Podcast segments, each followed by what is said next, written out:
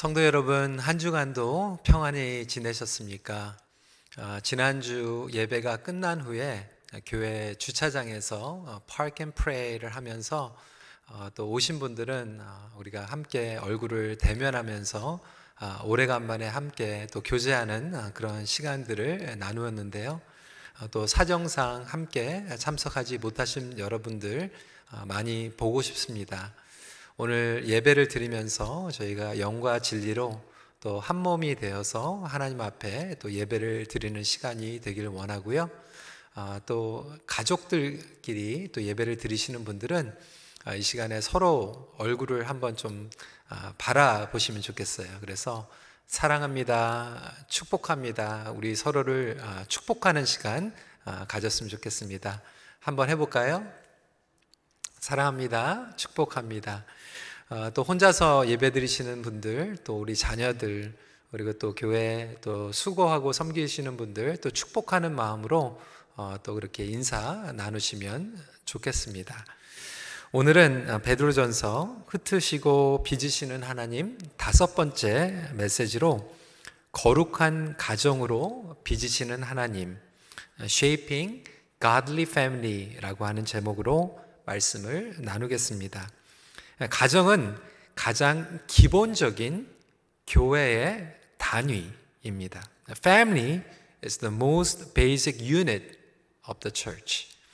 그 어느 때보다도 가정의 중요성이 더욱 선명하게 드러나고 있는 시대를 살아가고 있습니다. 이 코비드 19 사태로 말미암아 이제는 여러분들의 가정이 예배 당이 되었습니다. 그리고 여러분 가정이 또 일터가 되기도 합니다. 그리고 자녀를 양육하시는 분들은 이 가정이 학교가 되었습니다. 어느 때보다 아버지의 제사장 역할, 그리고 부모가 된 우리 자신이 자녀들을 영적으로 양육해야 되는 그 사명을 다시 한번 깊이 새길 수 있는 기회가 된 것입니다. 그동안 무너져 있었던 우리 가정들을 세우시고자 하는 하나님의 뜻과 또 계획으로 겸손히 받아들여야 한다고 여겨집니다. 이 가정은 하나님께서 어, 창조하신 그리고 디자인하신 거룩한 뜻이 담겨져 있습니다. 그럼에도 불구하고 이 세상이 바라보는 결혼과 가정은 다릅니다. 잘못된 목적을 가지고 살아가게 됩니다. 그러다 보면 잘못된 목적과 그 기대가 우리로 말미암아 실망을 가져다 주기도 합니다. 어떤 사람들은 아, 결혼이야말로 아, 무덤이다. 아, 가정을 꾸미는 것이 아, 그렇게 쉽지가 않다라고 하는 것을 이야기를 합니다.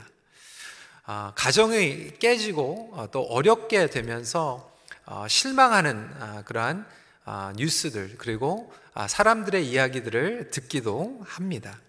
우리 믿는 자들의 가정은 이 땅에 나그네로 살아가면서 하나님의 선하심과 하나님의 능력을 샘플로 선포하기 위해서 하나님께서 허락해 주신 것입니다. 그래서 하나님께서 이 가정과 교회를 통하여 의도하신 그 비밀을 우리 그리스도인들은 알고 가정을 빌드업 해 나가는 것은 너무나도 중요합니다. 이 가정을 통하여서 그 빛을 발하게 하려고 하시는 선교적인 목적을 우리가 알고 있는 것, 그 본질적인 것부터 시작하는 것이 달라야 합니다. 그리스도 안에서 참 소망이 있다라고 하는 것을 우리의 관계와 가정을 통해서 보여주면서 그리고 맛보면서 살아가는 것이 우리의 소명이기 때문에 그렇습니다. 과연 가정에서 행복할 수 있을까요? 여러분 가정 생활을 통해서 행복하십니까? 행복을 누리는 것이 결코 쉽지가 않죠. 왜 그럴까요? 바로 저와 여러분들이 죄인이기 때문에 그렇습니다. 이 결혼이라고 하는 이 자체가 죄인과 죄인이 만나서 함께 사는 겁니다. 여러분, 죄인과 죄인이 만나서 같이 사는 것이 결코 쉽지가 않습니다. 자녀들을 양육하게 되죠. 우리 자녀들도 사실 죄인들입니다. 그러니까 죄인과 죄인이 만나서 이 타락된 세상을 살아가고 있기 때문에 결코 쉽지가 않죠. 이 죄로 물든 세상을 파헤쳐 나가야만 합니다. 그러니까 고난을 감당하면서 이겨내는 것이 사실 우리의 힘으로는 불가능합니다. 그럼에도 하나님께서는 우리의 가정을 통하여서 천국의 회복을 경험할 수 있도록 복음을 통하여서 우리에게 역사하여 주십니다. 그리고 우리만 그 천국의 능력을 경험할 뿐만이 아니라 그것을 가정을 통하여서 선포해 나가기를 원하십니다. 그러니까 완벽한 가정은 없습니다. 하지만 천국을 경험하며 살아가는 가정들은 있습니다. 우리가 정말 그리스도 안에 거하는 패밀리, Christ Center Family라고 하는 것은 단순히 예수를 믿는 남자와 예수를 믿는 여자가 만나서 결혼하고 주일날 교회 나오는 그 이상이라고 하는 거예요. 그리스도 중심의 가정을 꾸려나가는 것이고 그리스도께서 우리에게 천국의 능력을 경험케 하시는 것입니다. 이 베드로전서에서 이야기하고 있는 자체가 정말 저와 여러분들이 그리스도의 십자가의 고난을 깊이 깨닫고 그리스도의 산 소망이 기초가 된 가정을 꾸려 나갈 때 우리 안에 천국의 능력을 경험하게 된다라고 하는 것이죠. 그렇다면 행복한 가정, 우리가 그리스도 안에서 거하는 가정이 정말로 가능할까? 가능하다면 그 비결은 무엇일까에 대해서 함께 나눠 보기를 원합니다. 첫 번째 비결입니다. 삶이 말보다 크게 들리는 비결입니다. The actions are louder than words. 우리 1절 말씀 함께 읽어볼까요? 시작. 아내들아, 이와 같이 자기 남편에게 순종하라. 이는 혹 말씀을 순종하지 않는 자라도 말로 말미암지 않고 그 아내의 행실로 말미암아 구원을 받게 하려 함이니. 베드로 사도는 지금 정결한 행실로 말미암아 말로만 하지 말라고 도전하고 있습니다. 여러분, 가정 밖에서는요, 우리가 직장에 나가서 사회생활을 하면서는 말로 얼마든지 통할 수 있습니다. 겉으로 꾸며내서 일시적으로 보여줄 수도 있습니다. 그런데 분명한 것은 가정에서는 그게 통하지 않습니다. 행실이 처음부터 끝까지 다 드러나기 때문에 그렇습니다.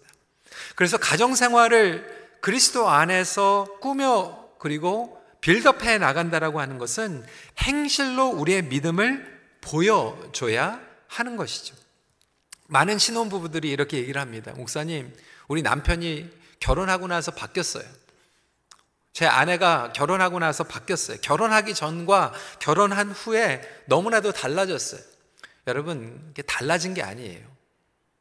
결혼하기 전에는 잘 숨긴 것 뿐입니다. 잘 가린 것 뿐이에요. 그런데 결혼하고 나니까 그것을 더 이상 숨기지 않고 모든 것들이 드러나는 것이죠.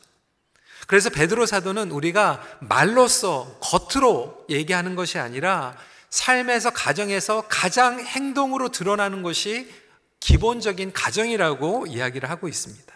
따라서 행실로 믿음의 기초를 다져 나가는 가정에게 비결이 있는 것입니다. 마태복음 7장 24절에 예수님은 이렇게 말씀하셨죠. 그러므로 누구든지 나의 이 말을 듣고 행하는 자는 그 집을 반석 위에 지은 지혜로운 사람 같으리니. 우리가 가정에 이 집을 지을 때도 마찬가지예요. 예수님의 말을 듣고 말을 선포하는 것으로 끝나는 것이 아니라 그 말을 듣고 행할 때 우리 액션을 통하여서 행실을 통하여서 그 집을 지혜롭게 어, 지어 나갈 수 있다라고 하는 거예요. 그러니까 말씀대로 순종하고 행하는 가정이 바로 반석 위에 집을 짓는 가정입니다. 그러니까 순종하며 살아가도록 훈련하고 연습하는 곳이 바로 가정입니다. 여러분 우리가 학교에 가서 field education 하잖아요. field training을 합니다.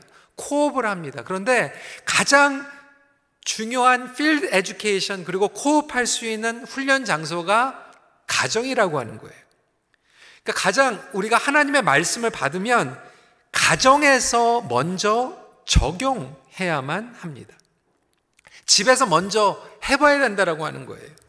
여러분 우리 주부들도 마찬가지 아닙니까? 우리 남자분들도 요즘 쿠킹 많이 하시는데 새로운 음식의 레시피를 배우면 여러분 어디에서 먼저 시도해 봅니까? 가정에서 먼저 시도해 봅니다. 마찬가지로 하나님의 말씀을 배우고 우리가 사역을 할 때에도 그리고 양육을 받을 때에도 가장 먼저 홈 그라운드에서 가정에서 시도해야 합니다.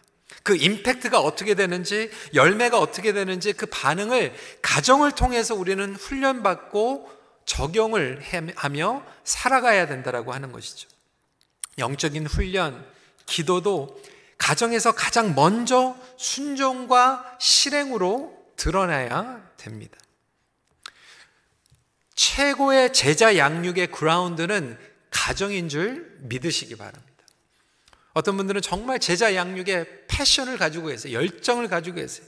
뭐 1대1, 뭐 전도 훈련, 27, 뭐 커피 브레이크, 정말 교회에서 아니면 선교 단체에서 이런 사역들을 열정을 가지고 하시는데도 불구하고 정작 가정에서는 아내나 자녀들이 어, 존중하지 못하는 그런 가정 생활을 하고 계신다라면 사실 우리가 가정에서부터 먼저 이것을 적용해야 하는 것이죠. 아이들에게 교회 가야 된다고 말하는 것보다 더 중요한 것은 우리 가정이 교회가 되어야 합니다. 저와 여러분들이 먼저 교회가 되어 때 우리가 서로에게 그리스도의 영광과 임재하심을 드러내는 아름다운 관계로 형성시켜 나가는 것이죠. 제 자신이 목회자이기 때문에 이 말씀을 전하면서 정말로 부끄럽고 또 부족한 부분들을 발견하게 됩니다. 많은 목회자들, 그리고 교회 지도자들, 심지어는 선교사님들의 자녀들이 하나님을 믿지 못하거나 정말 상처를 받는 경우들을 종종 보게 됩니다. 정말 우리가 말로는 많이 얘기하고 있지만 행실로 그리고 삶의 현장 가운데에서 복음을 믿는가? 그리고 그 복음을 우리가 집에서 살아가는가?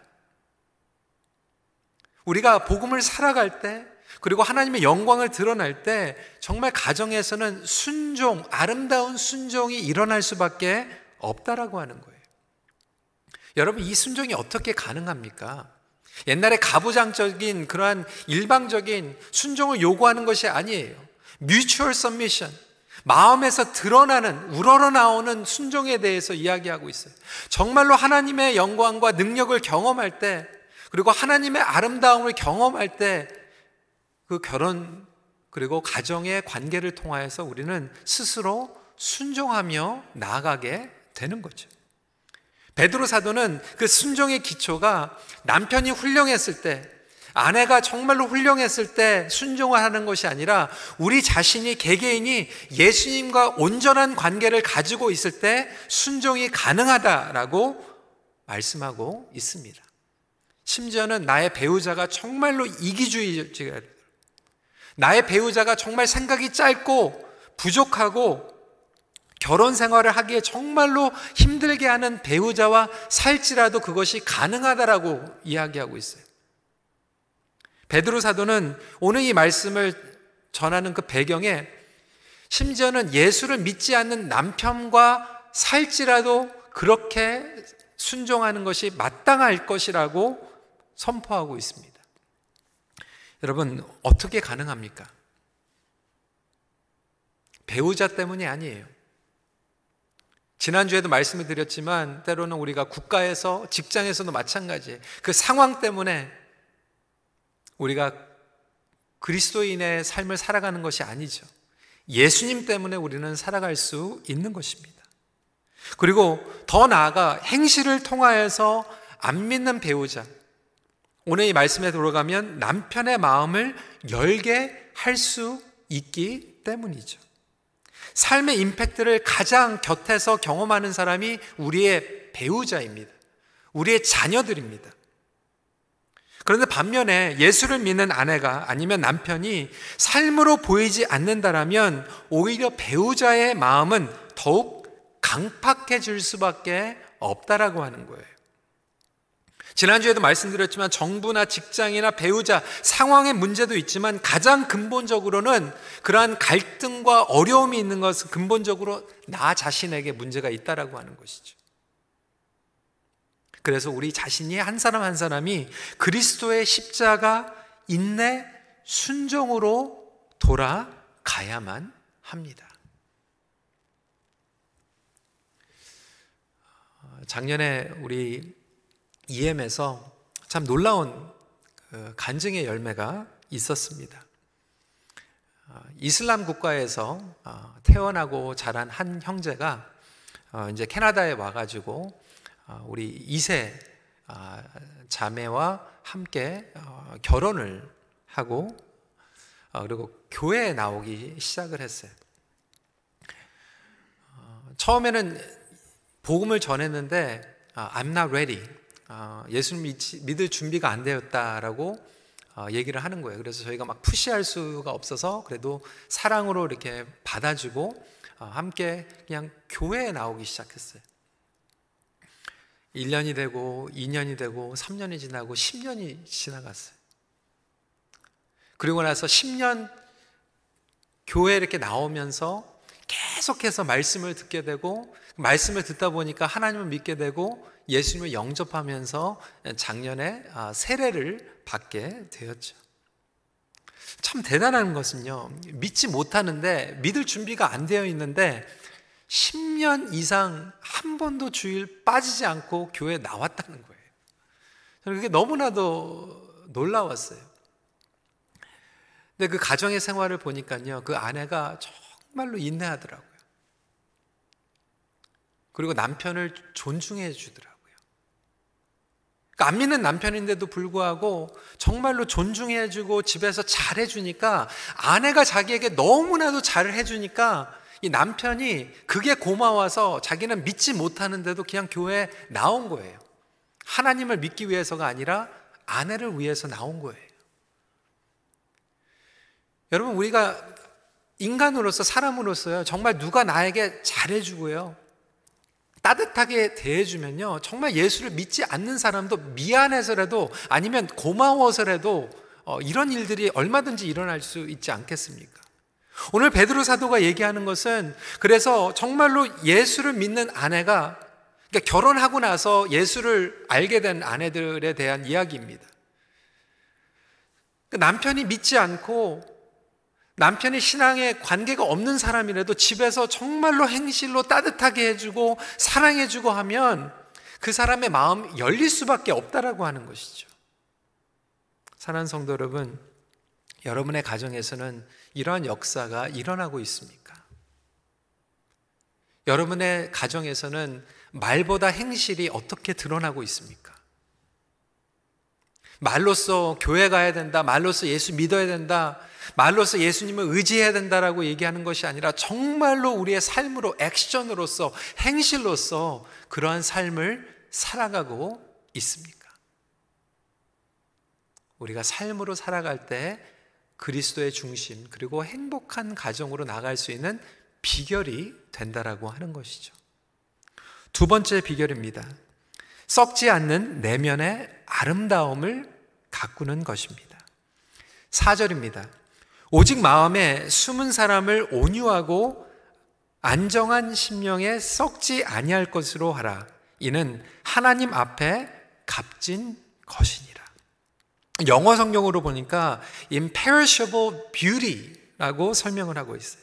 이것을 설명하면 썩지 아니하는 아름다운 심령이라고 하는 표현이에요.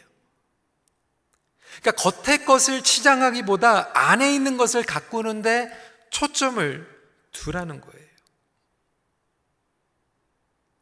여러분, 결혼한 후에 시간이 지나가면 지나갈수록 여러분들의 마음은 정말 이렇게 썩지 않은 아름다운 심령으로 갖고 가고 계십니까? 아니면 혹시 우리가 결혼 생활을 오래 하면 오래 할수록 상대방을 향해서 서로를 향해서 마음이 강팍해지거나 오히려 거세게 되는 경우가 있지는 않습니까? 신혼 때는 그 마음이 너무나도 따뜻하고 서로를 챙겨주고 깊은 배려가 있었는데 시간이 지나가면 시간이 지나갈수록 서로를 바라보는 눈길이 막 강팍해지고 막 드세지고 뭐 억세지고 어, 그러한 심령을 갖고 있지는 않습니까? 혼자 사시는 경우 그리고 싱글인 경우에도 마찬가지입니다. 가족들과의 관계, 자녀나 부모들과의 그 관계를 통하여서 시간이 지나면 시간이 지날수록 그 마음이 내면이 가꾸어지고 아름답게 예수 그리스도의 소망을 품는 마음으로 가꾸어 가고 계시는지 아니면 시간이 지나면 지나갈수록 더 어려워지는 관계 가운데 계시는지 우리 스스로가 한번 질문할 필요가 있다라고 하는 것이죠. 여러분의 가정에서는 과연 어디에 우선순위를 두고 살아가고 계십니까? 오늘 3절에서 이렇게 설명하고 있습니다. 너의 단장은 머리를 꾸미고 금을 차고 아름다운 옷을 입는 외모로 하지 말고. 그러니까 머리 꾸미고 금을 차고 아름다운 옷 입는 이 외모의 부분을 어떤 분들은 오해하세요. 아, 거치장하지 말라. 예쁜 옷 입지 말라. 머리 하지 말라. 이런 내용이 아니죠. 베드로 사도가 얘기하고 있는 것은 겉에 보이는 것들로 치장하는 것, 즉 명예, 세상적인 것, 인정받는 것 그런 것들에 우리가 우선순위를 두고 그곳에 계속해서 중점을 두면서 살아가기보다 나의 내면의 하나님과의 관계 그리고 아름다운 내면을 거룩하게 갖고 가는 거에 우선순위를 두라는 거예요. 여러분 부부가 얘기를 하면서 여러분들의 대부분의 대화의 내용은 무엇입니까? 많은 분들이 아메리칸 드림, 미국에서의 꿈, 이 땅에서 성공하는 것, 자꾸 아메리칸 드림, 아메리칸 드림 하니까 어떤 분들은 그러면 Canadian dream은 뭔가? 여러분 Canadian dream은 뭔 것 같아요? 예, 캐나다 사람들에게 설문조사를 했어요. What is your dream? What is Canadian dream? 그러니까 여러분들 많은 분들이 어떻게 대답했는지 알아요? 내 집 장만하는 것. 그리고 mortgage free 되는 것. 그리고 mortgage 다 갚으면 근사한데 별장 하나, 커레지 하나 사가지고 주말마다 가서 쉬는 것. 많은 사람들이 가정을 꾸려가면서 이 Canadian dream에 대해서 우선순위를 두는 거죠. 내 집 장만하고 그 장만하면 어떻게 몰개를 갖고 어떻게 레노베이션을 하고 어떻게 인테리어 디자인을 하고 더 좋은 집으로 이사 가고 우리 자녀들이 어떻게 좋은 교육을 받고 좋은 잡을 잡고 그래서 우리 자녀들도 결혼을 해가지고 좋은 집을 장만하고 가정에서 얘기하는 것들이 주로 이런 내용이라고 하는 거죠. 자녀들의 교육, 내 집 장만, 빨리 몰개지 갚는 것,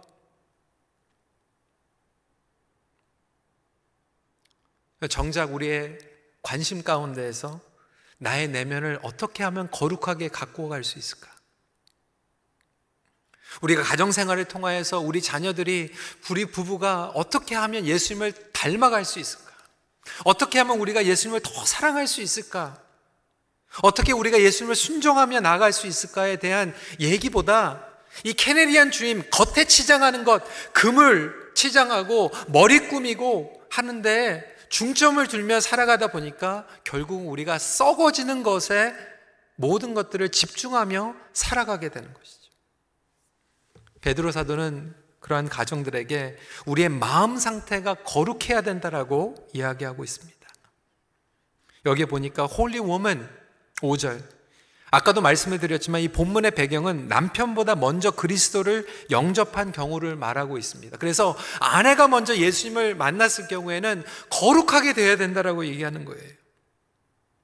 5절에 전에 하나님께 소망을 두었던 거룩한 부녀들도 이와 같이 자기 남편에게 순종함으로 자기를 단장하였나니. 순종함으로 단장하라는 거예요. 겉에 드러나는 것보다. 여러분은 내면을 어떻게 단장하며 살아가고 계십니까? 우리가 가정의 행복함을 원하고 있죠. 그런데 그 행복함, 해피니스는 결국 홀리네스에서 오는 거예요. Happiness comes from holiness. 순종함으로 거룩함을 잃을 때 우리에게 행복이 찾아오게 됩니다. 그런데 피차에 순종해야 되는데 결국 그 자체가 예수 그리스도에게 순종함으로 말미암아 서로에게 순종할 수 있게 되는 거죠. 이럴 때 우리에게 거룩의 능력을 경험하게 합니다. 여러분 어떻게 가정이 거룩해질 수 있습니까? 집에서 만날 때마다 거룩 거룩 거룩 막 외치면 막 찬송가만 틀어놓고 세상적인 말 안 하고 뭐 이렇게 되면 가정이 거룩해집니까?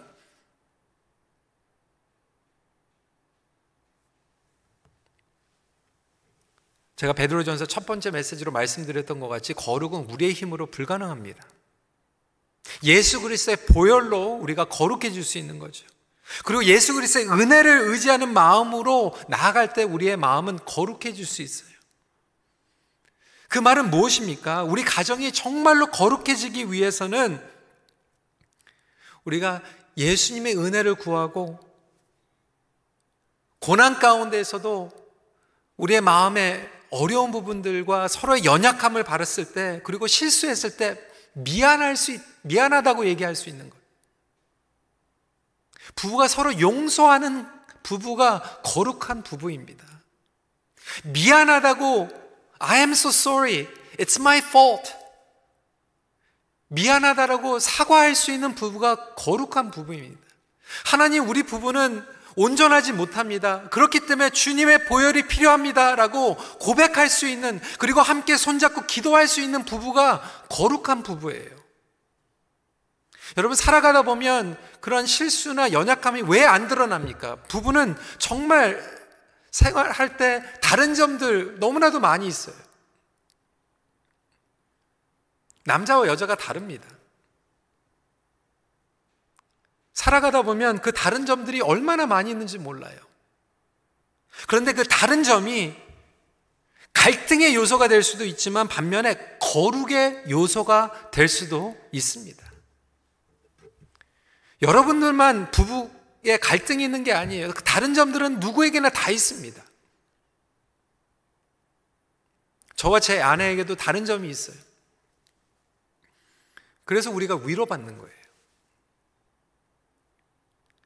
그런데 그 다른 점을 통하여서 내가 내 남편에게, 내 아내에게 답답하고 이것 때문에 우리는 행복하게 살 수 없어. 그거 갈등의 요소가 되는 것이 아니라, 아, 이렇게 다르기 때문에 우리가 예수님을 의지할 수밖에 없구나. 이렇게 다르기 때문에 우리가 주님의 은혜를 사모할 수밖에 없구나 하고 나아가면 결국은 그 다른 점이 거룩의 요소가 된다라고 하는 거예요. 심지어는 내가 정말 이 사람 때문에 못 살겠다. 같이 살 수 없는 것 같은 사람, 그러한 고난이 찾아올 때에도 마찬가지가 될 수 있다라고 하는 거죠. 여러분, 그래서요, 정말 역사를 보면요, 결혼 생활에 힘들었지만, 그리고 결혼 생활을 힘들게 했지만, 그것을 통하여서 하나님 앞에 가까이 나간 사람들이 얼마나 많은지 몰라요.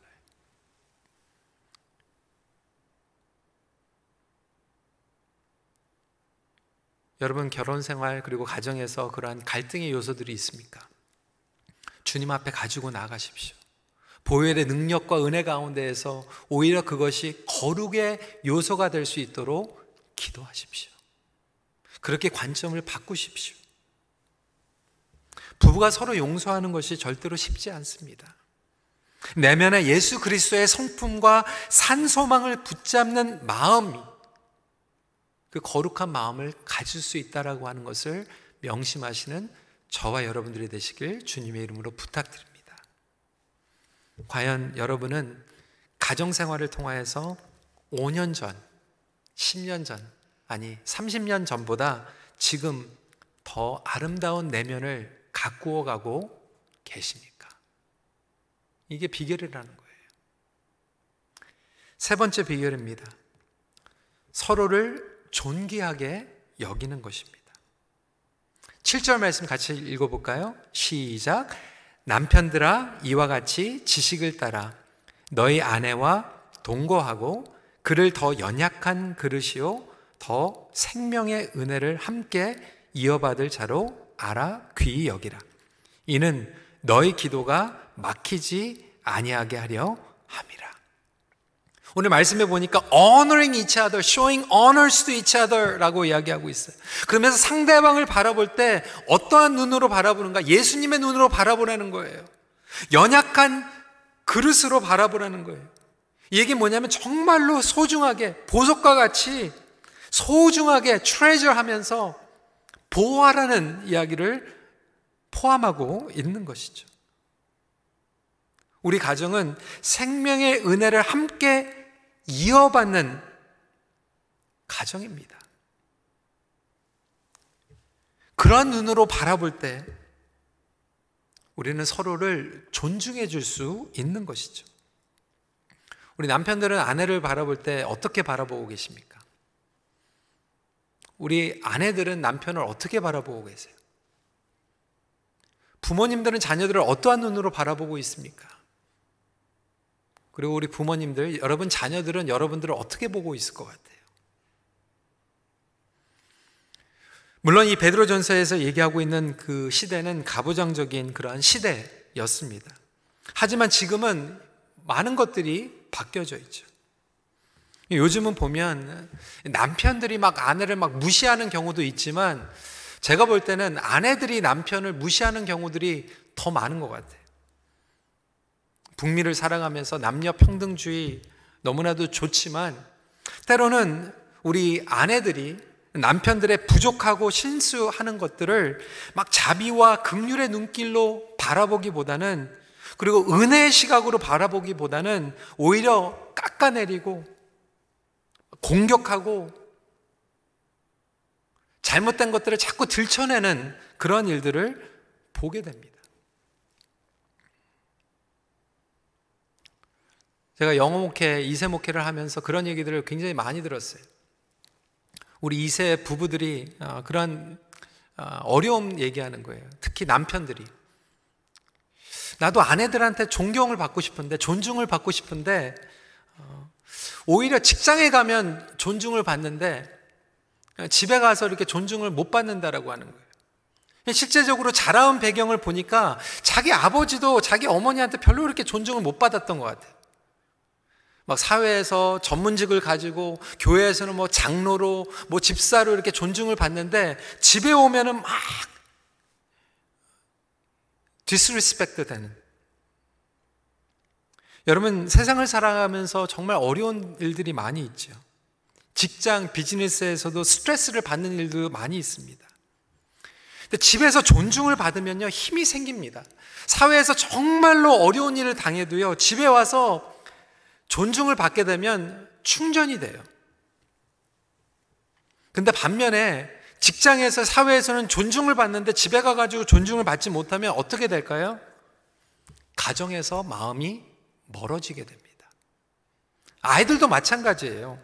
학교에서 힘든 일이 있었는데 집에 가서 부모님들이 용기를 주면 격려를 해주면 어려운 상황 가운데 있는 자녀들이 집으로 뛰어 들어갑니다. 반면에 집에 갔는데 자꾸 더 혼나면요, 집에 안 가고 싶어요. 제가 LA에서 아, 신학교에 다닐 때 LA 어, 한인타운에서 어, 설교를 아주 잘 하기로 어, 유명한 목사님 한 분 모셔가지고 설교 세미나를 들은 적이 있습니다. 이 목사님은 공식적으로 LA에서 정말 설교 잘 하시는 목사님으로 인정을 받으셨던 그런 분이었어요. 근데 이분이 솔직하게 우리 어, 신학생들 앞에서 이렇게 얘기를 하는 거예요.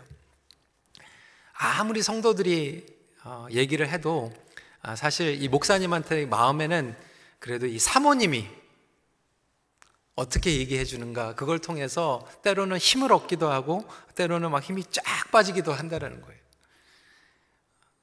주일날 설교를 마치고 이제 축도하고 나서 이제 성도들의 어, 손을 잡고 이제 인사하려고 할 때 어떤 날에는 사모님이 그냥 제일 먼저 나가면서 그것도 설교라고 이렇게 하면서 그냥 얼굴도 안 보고 이렇게 들어가게 되면 그다음부터는 정말 쥐구멍으로 들어가고 싶은 아무리 성도들이 목사님 설교 너무나도 은혜로웠어요. 너무 좋았어요. 이렇게 얘기해도 그 사모님의 그 한마디가 너무나도 무겁게 느껴진다라고 하는 거죠. 근데 우리 자녀들을 통해서 얘기 듣는 거예요.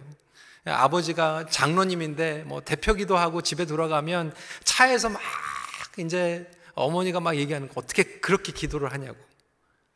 목장을 인도를 했는데 남편이 목자로서 쓰면 격려를 해줘야 되는데 어떻게 그렇게 목장을 인도하냐고. 어떻게 그런 식으로 성경 공부를 인도하냐고. 라고 얘기를 하다 보면 사실 힘이 쫙 빠지게 되는 거죠. 우리 남편도 여자, 우리 아내들을 존중해주고, 아내도 남편을 아이들 앞에서 그리고 가정에서 존중해 줄 때,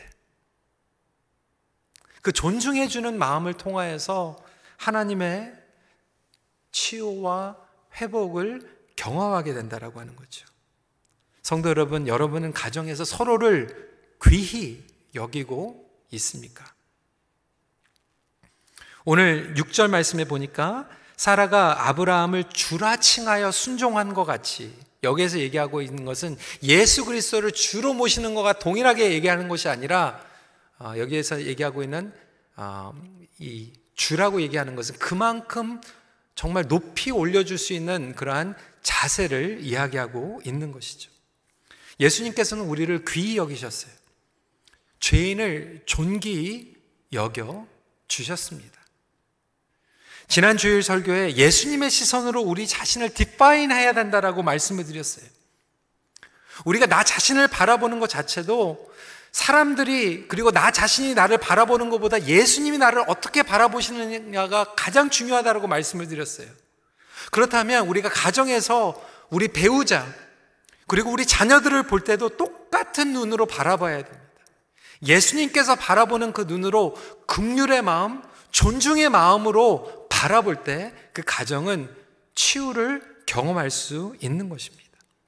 아까 처음에 말씀을 드렸지만 죄인과 죄인이 만나서 살아가는 그 컴보에서 예수 그리스도 안에서 구속을 받은 우리는 종기환 자와 종기한 자가 만나서 살아가는 컴보로 바뀌게 되는 거예요. 우리가 예수님을 중심으로 예수님 안에서 빚어나가는 거룩한 가정이 된다라고 하는 것은 그래서 존귀한 자로 서로를 바라보고 그 구속의 현장 가운데에서 가정을 세워나갈 놀라운 역사를 경험하게 된다라고 하는 것이죠. 성도 여러분, 하나님께서는 다른 것은 몰라도 교회와 가정은 절대로 포기하지 않으십니다. 여러분, 하나님의 은총, 이 페이버가 임하는 것이 가정이에요. 그래서 정말로 아무리 가능성이 없고 포기하고 싶은 것이 가정이라도 하나님께 조금이라도 의지하고 나아가기만 하면 하나님께서는 기다리셨다 하는 듯이 은혜를 부어주십니다.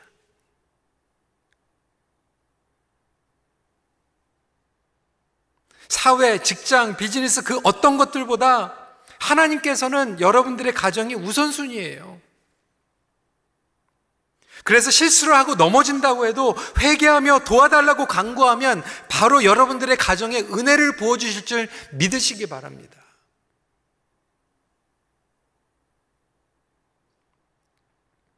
아무리 불가능한 것 같더라도 하나님 우리 가정이 이렇게 형편이 없습니다. 이렇게 무너졌습니다. 이렇게 실수투성입니다. 불가능합니다. 하지만 주님, 불쌍히 여겨주세요. 우리 가정에는 주님이 필요합니다. 라고 고백만 하면 하나님께서 페이버를 부어주신다라고 하는 거예요.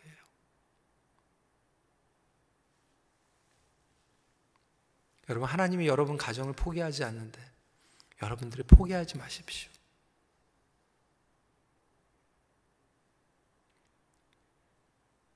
하지만 가정의 어려움을 통하여서 우리가 다시 한번 깨닫게 되는 것들은 주님, 제가 말로만 하는 것이 아니라 행실로 주님을 의지하게 해주세요.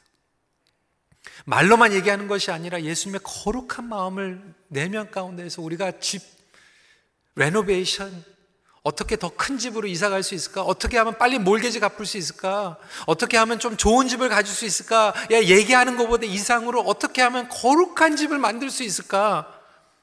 함께 나누는 가정이 되게 해주세요. 그리고 마지막으로 예수님의 시선으로 서로를 존귀하게 여길 수 있는 남편이 아내를 respect 해주고 honor해주고 아내가 남편을 honor해주고 respect 해주고 좀 부족하지만 자녀들 앞에서 서로를 세워주고 정말 주로 여기는 것 같이 왕같이 왕 같은 제사장으로